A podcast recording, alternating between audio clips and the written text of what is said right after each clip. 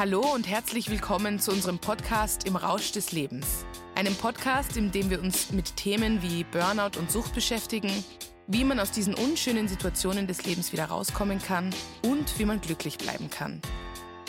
Mein Name ist Verena Tietze. Ich bin 37 Jahre alt und heute führe ich ein glückliches und erfülltes Leben. Dafür musste ich aber erstmal durch ein Burnout und einen Alkoholentzug. Gemeinsam mit Professor Michael Musalek, Psychiater und Psychotherapeut, und Vorstand des Instituts für Sozialästhetik und psychische Gesundheit an der Sigmund Freud Universität werden wir Folge für Folge Themen aufbereiten, die mich, aber auch so viele Menschen da draußen beschäftigen. Und wir werden eines feststellen, dass der Rausch des Lebens so viel besser sein kann, wenn er nicht aus Alkohol besteht. Hallo und herzlich willkommen zu einer neuen Folge Musalek und Tietze im Rausch des Lebens. Herzlich willkommen. Ich sitze hier mit Herrn Professor Musalek. Wie geht's Ihnen denn heute, Herr Professor? Mir geht's gut, äh, denn wir haben ja heute vor, über die Liebe zu sprechen, über verschiedene Formen der Liebe zu sprechen. Und wenn es um die Liebe geht, da kann es einem einfach nur gut gehen. Und wie geht's Ihnen? Ja, mir geht's auch so. Also ich freue mich über unseren Schwerpunkt. Es ist quasi der Summer of Love. Wir sprechen den ganzen Sommer über die Liebe. Wir sind schon mittendrin und heute beschäftigen wir uns mit der platonischen Liebe. Also Liebe zu Freundinnen, zu Freunden. Und bevor wir da hineinstarten, möchte ich von Ihnen gerne wissen, was bedeutet platonische Liebe und wie unterscheidet sie sich von der romantischen Liebe? Platonische Liebe ist ein Terminus, der eigentlich kein Terminus technicus ist und der so in der allgemeinen Bevölkerung halt äh, weit verbreitet ist. Es ist eine Form der Liebe, wo die Erotik keine Rolle spielt. Die Griechen haben ja zwischen drei Formen der Liebe unterschieden. Sie haben äh, die Philia, die freundschaftliche Liebe, unterschieden von der erotischen Liebe, von Eros. Und diese freundschaftliche Liebe, das wäre die platonische Liebe. Wobei wir heute ja platonische Liebe fast nur im gegengeschlechtlichen Bereich äh, hier dingfest machen, beziehungsweise es als solche bezeichnen. Also dort, wo man eigentlich eine romantische Liebe erwarten würde, aber sie nicht stattfindet. Dann spricht man, es ist nur eine platonische Liebe, quasi als eine, mhm. eine Ausrede, dass es noch nicht zu anderen Dingen gekommen ist. Aber es ist schon wichtig, dass wir diese verschiedenen Formen der Liebe voneinander abgrenzen. Denn es äh, ist schon etwas ganz anderes, ob ich mich jemanden einfach verbunden fühle als Mensch nur oder ob es doch eine gewissermaßen eine Zweckgemeinschaft ist. Aristoteles hat ja, hat ja vier Formen der Liebe unterschieden. Also er hat die Liebe, die wir heute als Partnerschaft bezeichnen würden, das ist die auf einen gewissen Zweck ausgerichtet ist, also wo man einen gewissen Profit davon hat, was immer dieser Profit ist. Dann die erotische Liebe, also Eros, das wäre, da wäre der Profit die sexuelle Befriedigung.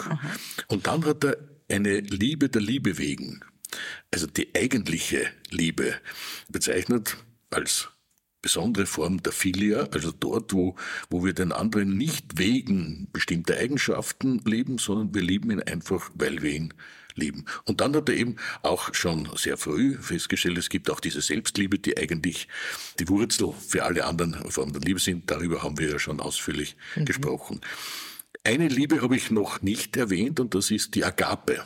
Agape, das ist die vergeistigte Liebe, die transzendentale Liebe, also die Liebe zu einem Gott und die Aha, Liebe zur mhm. Natur, also dort, äh, wo wir quasi ganz abheben und äh, das Irdische mehr oder weniger verlassen. Also platonische Liebe wäre eine Liebe, wo Eros wegfällt, und eigentlich meist meinen wir auch nicht diese Agape, also diese übersteigerte transzendentale Liebe. Mhm. Aber sie ist unglaublich wichtig, oder? Also mm, ich habe das Gefühl, äh, natürlich eine Partnerschaft ist auch sehr wichtig. Wir kommen noch zur romantischen Liebe in einer anderen Folge. Aber auch die Liebe zu Freunden, zu Freundinnen. Und da meine ich auch explizit nicht die Familie, sondern wirklich Menschen, die wir uns aussuchen. Das ist auch unglaublich wichtig, oder? Für, für unser Seelenheil, sagen wir mal. Wir brauchen Menschen, denen wir vertrauen können. Und mhm. wenn wir jemanden lieben und wenn wir auch geliebt werden, auch in dieser platonischen Liebe, dann haben wir natürlich auch Vertrauen zu diesen Menschen und ohne Vertrauen lässt sich's einfach kaum wirklich leben. Also es ist ein etwas ganz Wesentliches und Zentrales. Es ist aber auch wesentlich und zentral, dass wir nicht nur von Liebe sprechen, sondern auch vom liebevollen Umgang sprechen. Mhm. Also diese, diese platonische Liebe bedeutet auch, dass ich einfach mit Menschen liebevoll umgehe. Und, und das ist heute sehr, sehr schwierig oft, weil es dann missinterpretiert wird. Also gerade wenn es zwischen Mann und Frau einen liebevollen Umgang gibt, äh, dann äh, weiß man nicht ganz genau, in welche Richtung wird sich das entwickeln. Und viele trauen sich dann auch nicht mehr liebevoll äh, umzugehen mit dem anderen, um nicht hier in Situationen zu kommen, aus denen man dann schwer wieder herausfindet oder möglicherweise möchte man dann ja vielleicht auch gar nicht mehr herausfinden, also wo es dann in eine romantische Liebe äh, übergeht. Aber dieser liebevolle Umgang, der ist uns etwas abgekommen jetzt, gerade in unserer Zeit auch. Äh, ich denke, mhm. es wird immer wieder gesagt, dass wir in einer Zeit äh, des Hasses leben und der Wut leben. Ich denke, das ist viel zu weit gegriffen. Bei den allermeisten Menschen ist es nicht der Fall. Aber was wir schon konstatieren können, ist, ist einfach, dass man lieblos miteinander umgeht. Wenn wir uns manche politischen Diskussionen zum Beispiel anhören, da merkt man einfach, die schätzen sich einfach gegenseitig nicht. Die gehen einfach wirklich lieblos miteinander um. Oder auch am Arbeitsplatz ganz, ganz häufig, äh, wo man da sagt, man braucht diese Distanz, man darf niemandem nicht zu nahe kommen. Mhm. das stimmt einfach schlicht nicht. dass es braucht diese platonische Liebe, damit wir überhaupt in einer Gemeinschaft existieren können und diese Gemeinschaft auch nicht auseinanderbricht. Ich habe eher das Gefühl, dass man viel besser auch zum Beispiel arbeiten kann, wenn man gewertschätzt wird, wenn eine gegenseitige Wertschätzung da ist.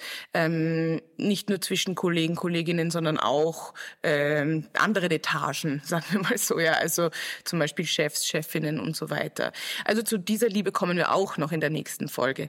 Heute bleiben wir eher bei den Freundschaften. Es ist auch gar nicht so einfach zu wissen, ist das jetzt eine wahre Freundschaft oder nicht? Also, weil Sie gemeint haben, wir gehen lieblos miteinander um, das Vertrauen ist so wichtig.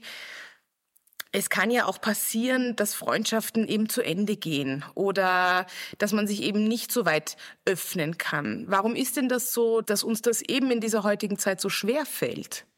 Ich denke, wir müssen sehr unterscheiden äh, zwischen einem Freund oder einer Freundin hm. und einem guten Bekannten oder einer guten hm. Bekannten. In allen Fällen geht man doch liebevoll miteinander um und trotzdem ist es etwas anderes. Auf einen Freund, auf eine Freundin kann ich mich wirklich verlassen.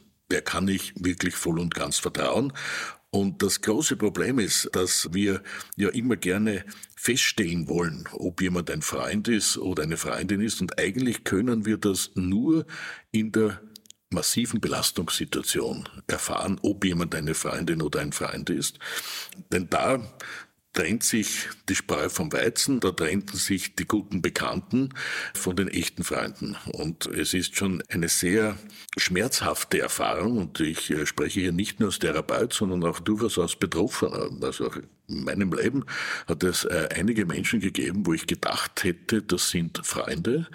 Und dann hat es eine schwierige Situation gegeben, eine, eine sehr belastende Situation. Dann plötzlich waren die weg mhm. und waren nicht mehr vorhanden. Und andere, äh, die man als gute Bekannte eigentlich nur bezeichnet hätte, hat sich herausgestellt, das sind eigentlich wahre, wahre Freunde. Aber wie war das bei Ihnen in Ihrer Arbeitssituation, die ja dann letztlich in dieses Burnout und auch in die Suchtentwicklung äh, geführt haben?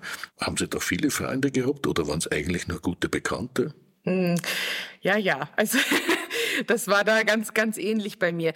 Ähm, vor Burnout hatte ich sehr viele Freunde, unter Anführungszeichen, Freundinnen.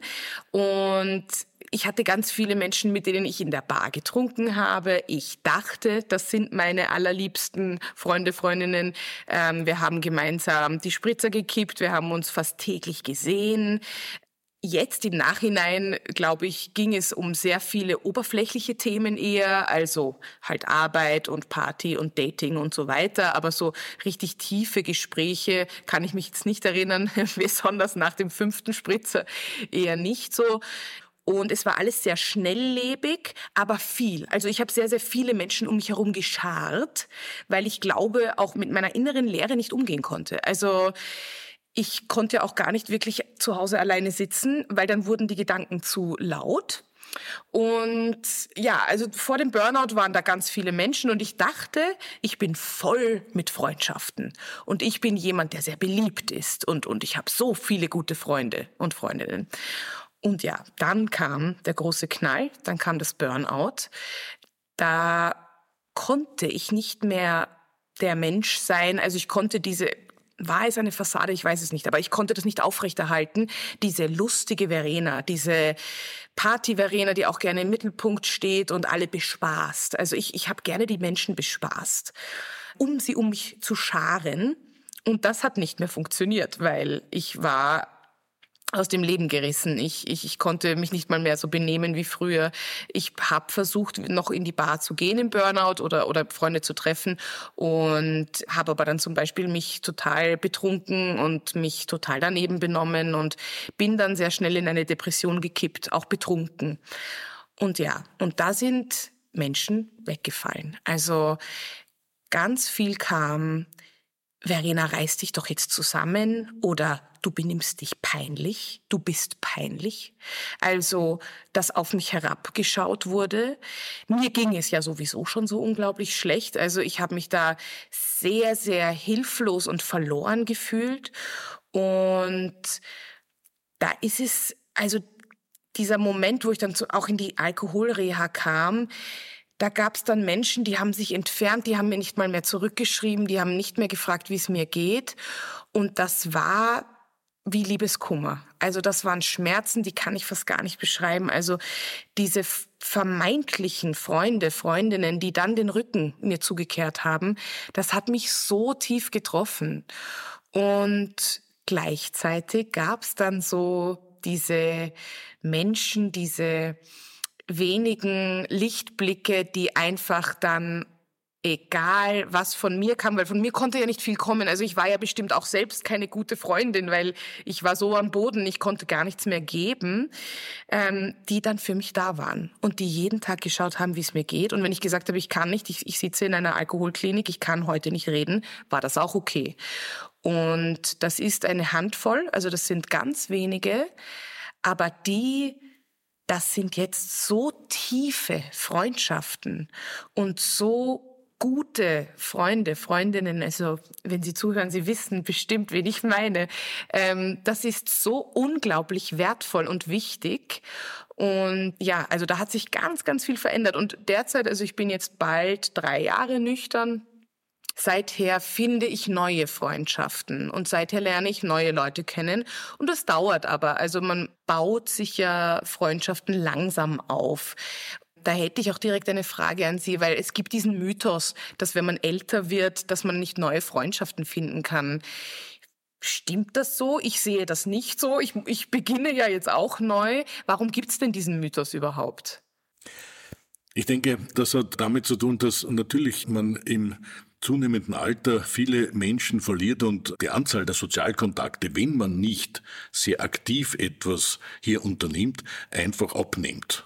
Das ist äh, äh, einfach der Zug der Zeit, einfach weil Menschen sterben, äh, wenn sie auch woanders hinziehen. Also man verliert einfach sehr viele Menschen, denen einfach nahe stehen sind. Was aber sicher ganz falsch ist, ist, äh, dass man äh, im Alter äh, keine Beziehungen mehr aufbauen kann.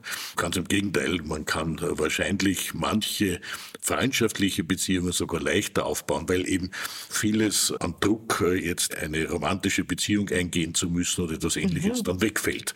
Und man kann sich also ganz auch der Freundschaftsbeziehung auch hingeben. Also insofern stimmt das sicher nicht. ist einfach ein Vorurteil, dass man im Alter da keine Freundschaften mehr beginnen kann. Aber, und das ist wahrscheinlich der Kern, es braucht eine wirkliche Aktivität, ein unmittelbares Agieren, äh, dass es eben dazu kommt es ergibt sich nicht so sehr von selbst. Nicht? Wenn man, wenn man studiert zum Beispiel, äh, dann lernt man einfach viele Menschen kennen und das ist ganz automatisch, äh, dass man halt dann manche sehr sympathisch findet und man hat dann einen größeren Freundeskreis. Und wie Sie es aber sehr schön und richtig äh, auch dargestellt haben, es ist ein großer Bekannten Bekanntenkreis. Und das ist etwas ja, genau. ganz etwas mhm. anderes. Mhm. Eine ganz besondere Form des Bekanntenkreises, der ja auch immer als Freunde bezeichnet wird, ist in den Social Media. Ne? Da wird ja auch von Freunden gesprochen. Äh, aber wir wissen aus äh, den therapeutischen Tätigkeiten, dass man eine Therapiebeziehung, und das ist auch eine äh, sehr innige Beziehung, die hier entsteht, ohne Zweifel, kann man mit technischen Hilfsmitteln alleine nicht aufbauen. Also über Zoom oder, oder sonstige Methoden kann man eine therapeutische Beziehung nicht aufbauen. Man kann, Aha. wenn eine therapeutische Beziehung besteht, dann kann ja. man die weiterführen, kurzfristig. Also es ist quasi eine Kompensation, wenn man anders halt nicht in Kontakt treten kann. Aber es geht auch nur eine gewisse Zeit und dann bricht diese therapeutische Beziehung zusammen. Und da sieht man sehr deutlich, dass man eben eine freundschaftliche Beziehung einfach über Social Media letztlich nicht wirklich aufbauen kann. Aber viele sagen, ich habe so viele Freunde, ne? das sagen Likes und mhm, all, diese, all mhm. diese Dinge. Ja, wie war das? bei Ihnen. Ja. Wie viele Freunde haben Sie auch in den Social Media gehabt? Und dann haben Sie ja. noch immer. Ja, habe ich noch immer. Ähm, ich merke, das ist so ein, ein Kick. Also die Likes sind ein Kick, die Nachrichten sind ein Kick, aber das ist so eine kurze, so eine kurze, auf Englisch nennt man das Instant Gratification, so dass man schnell eine Befriedigung bekommt, aber das geht nicht so in die Tiefe. Also das geht, glaube ich, nicht so in die Tiefe, wie wenn ich mit einem guten Freund stundenlang sitze und, und über mein Leben rede. Ähm, ich finde das interessant, dass Sie das sagen, dass das über Zoom weniger Beziehung ist. Also weil ich zum Beispiel schon auch immer wieder mit meiner Therapeutin zoome und ich sie, sie nicht immer live sehe. Ist das, weil man wenn man sich gegenüber sitzt, ist da eine andere Energie oder oder da muss ich noch mal kurz einhaken. Also ist das weil via Zoom, wenn ich eine Stunde rede, was ist der Unterschied als wenn sie mir wirklich gegenüber sitzt.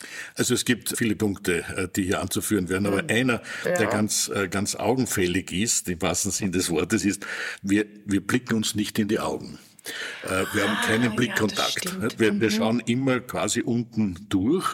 Das hängt einfach mit der Kamera zusammen. Ja, das ja, ist das einfach ein, ein, technisches mhm. Problem. Aber der Augenkontakt ist nicht nur, dass wir uns also zeitweise treffen im Blick, sondern es ist ein ganz, ganz wesentliches paraverbales Ausdrucksmittel. Also wie lang wir jemanden in die Augen schauen.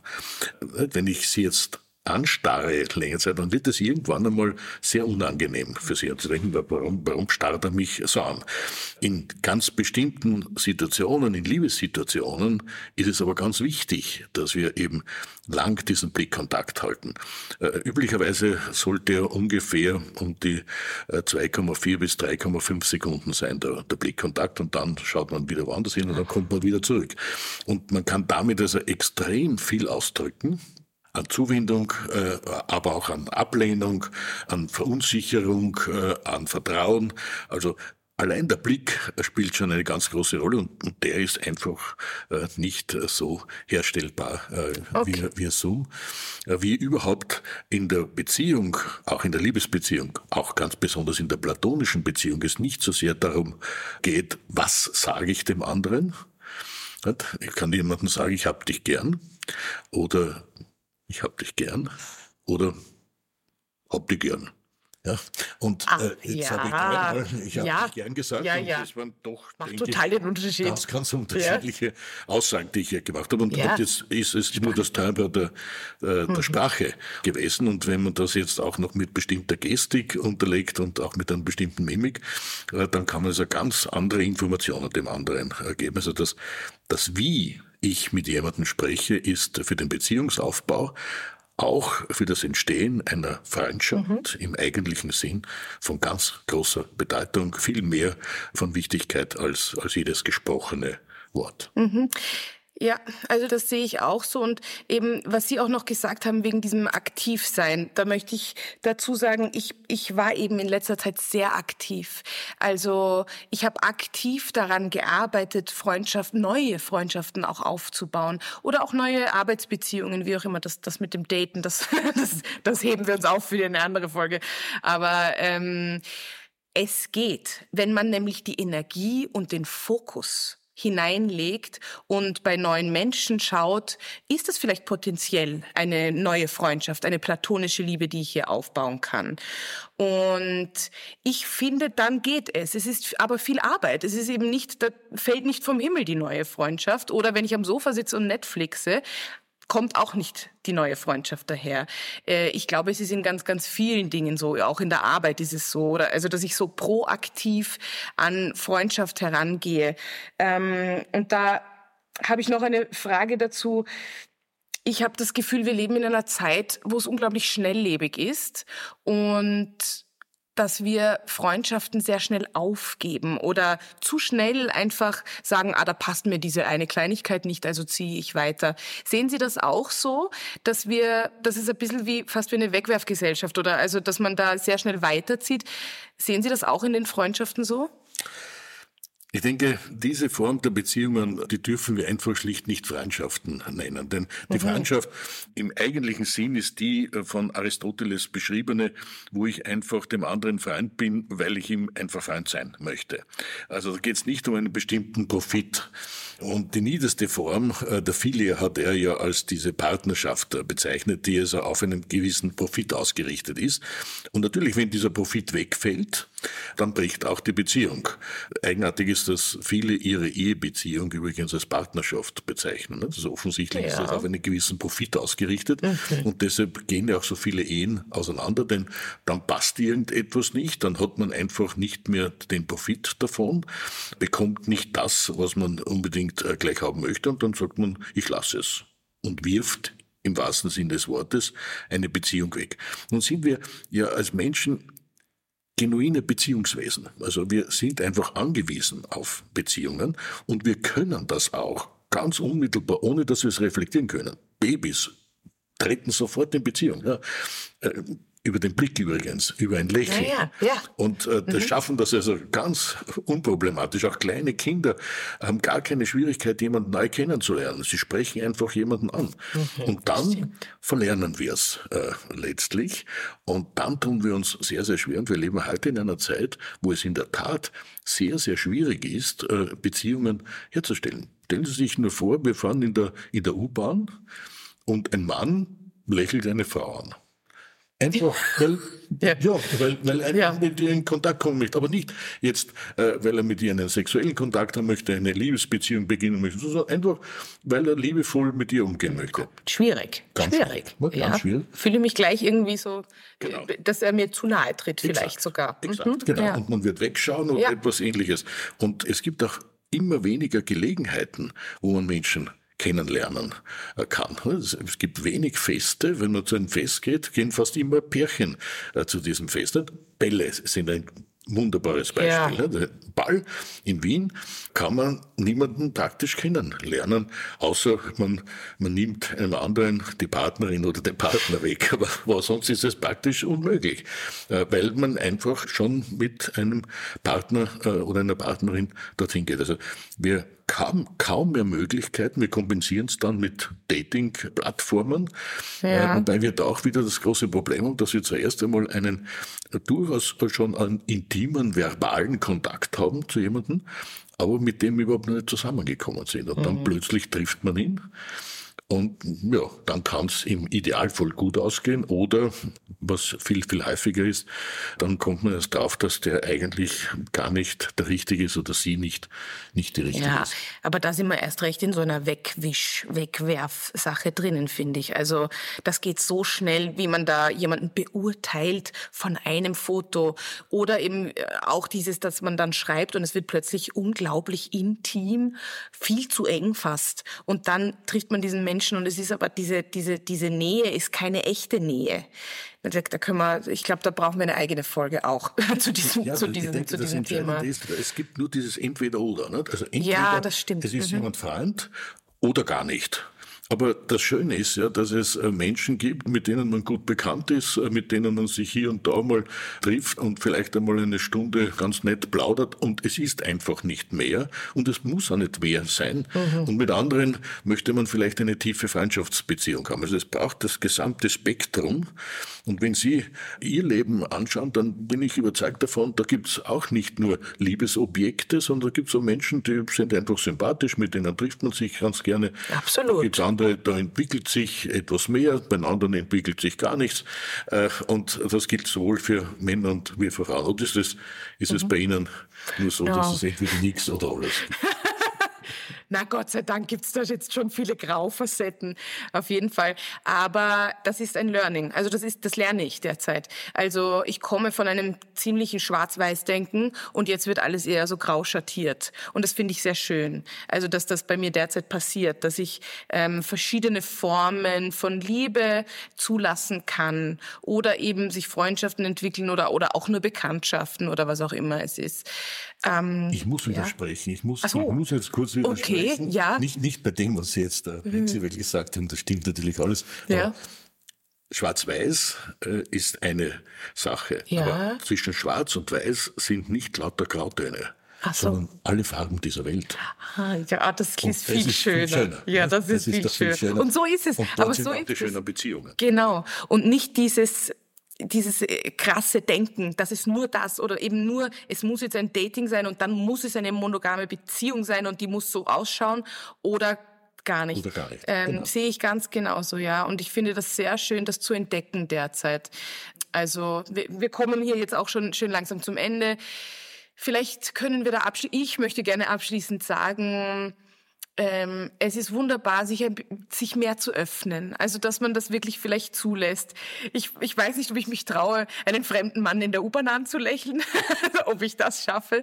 Aber ich bin auf jeden Fall dafür, dass man auch fremden Menschen mehr Chancen gibt oder sich ihnen gegenüber öffnet und ihnen mehr ein Lächeln schenkt und vielleicht mehr aufeinander zugeht. Oder sie, das sehen Sie auch so jetzt abschließend. Ich denke, das, was wir brauchen, ist, dass wir einfach liebevoller mit uns ja. umgehen aber dabei natürlich die Grenzen schon gut einhalten. Also es äh, geht schon darum, nicht grenzüberschreitend mhm. zu sein. Und da haben wir, denke ich, auch gesellschaftlich einen Lernprozess vor uns.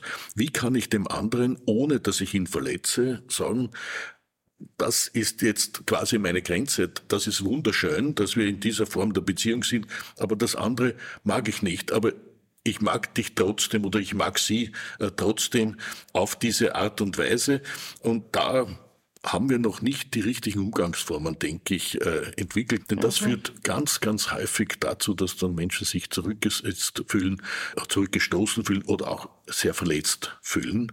Und denke, da könnten wir einen Weg durchaus gehen als Gesamtgesellschaft, einfach ja. uns liebevoller miteinander umzugehen, auch in der Grenzziehung. Man kann auch in der Grenzziehung nämlich liebevoll sein. Da muss man mhm. nicht immer nur bös gleich sofort reagieren, sondern man kann auch mhm. jemandem sehr liebevoll sagen, das ist alles wunderbar, aber der nächste Schritt, der ist im Moment noch nicht der richtige. Ich glaube auch, dass, und jetzt Retour zur Folge eins. ich glaube, je mehr Selbstliebe man hat, desto besser kann man mit Grenzen umgehen, weil dann bin ich nicht sofort in der Defensive, dann bin ich nicht sofort in dem, der mag mich nicht oder oh Gott, wie konnte er nur diese Grenze aufzeigen. Also ich glaube, das ist ganz viel Selbstarbeit und je mehr ich mich selbst verstehe, desto besser kann ich dann mit solchen Grenzen auch umgehen. Und es wird auch nicht existenzbedrohlich. Genau, genau, ja, weil ich mich selbst wertschätze.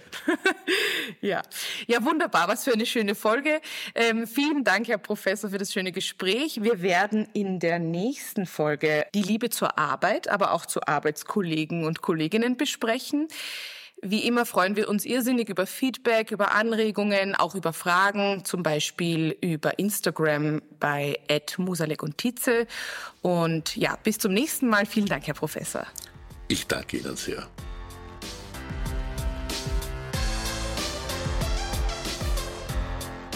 Musalek und Tietze im Rausch des Lebens ist eine Produktion von Happy House Media. Der Podcast wird produziert von Tatjana Lukasch und Asta Gretschi Besta.